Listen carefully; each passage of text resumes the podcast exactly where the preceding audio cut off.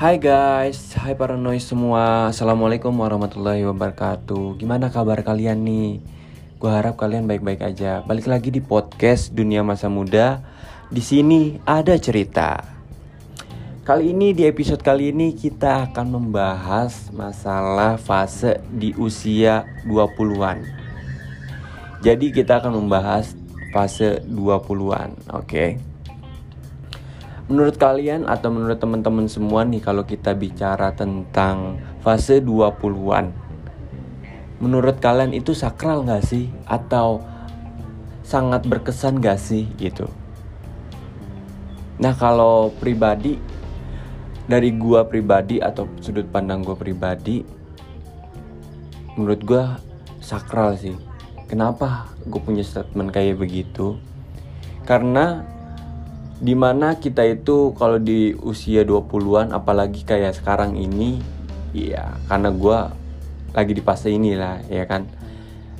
Atau mungkin teman-teman yang sudah melewati fase 20-an atau sedang melakukan atau sedang merasakan di fase 20-an mungkin sama halnya gitu yang gue rasakan. Atau ya mungkin ini keresahan gitu atau Eh, menjadi salah satu masalah hidup kita gitu.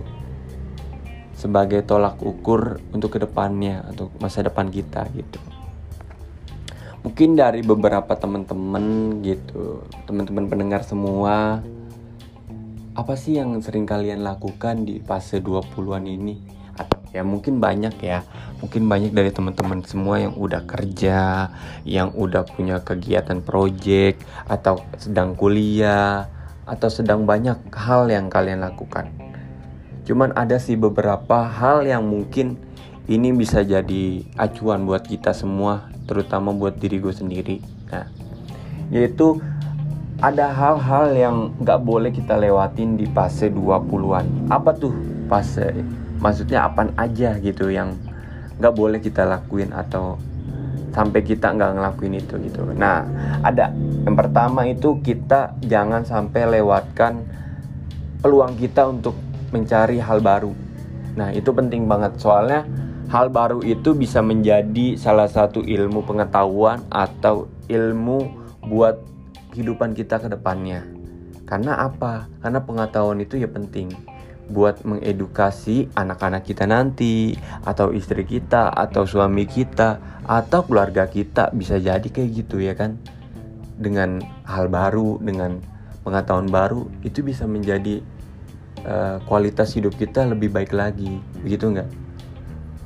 Karena menurut gue sih begitu karena ada di beberapa akun Instagram tentang motivasi yaitu kutipan pria.id gue ngebaca di situ eh, hal-hal uh, yang mungkin bisa dilakukan di umur 20-an ya mungkin seperti kita naik gunung ya.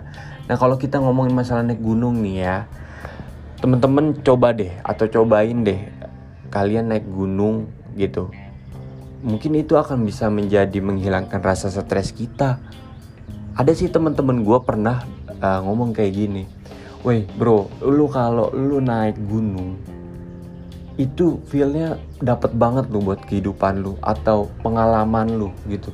Lah coba deh kalian pikirin kalau kalian sudah sampai puncak gunung kalian merasa mungkin akan mendapatkan rasa syukur gitu. Di umur kamu masih muda kamu bisa melakukan hal seperti itu.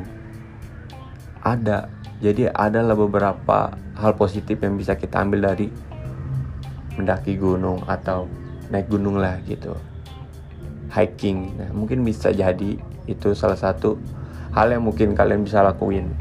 Nah, selanjutnya kalian bisa juga kalian traveling sendiri. Atau kalian ya hangout atau kalian healing gitu kan. Kalau anak-anak sekarang tuh healing gitu.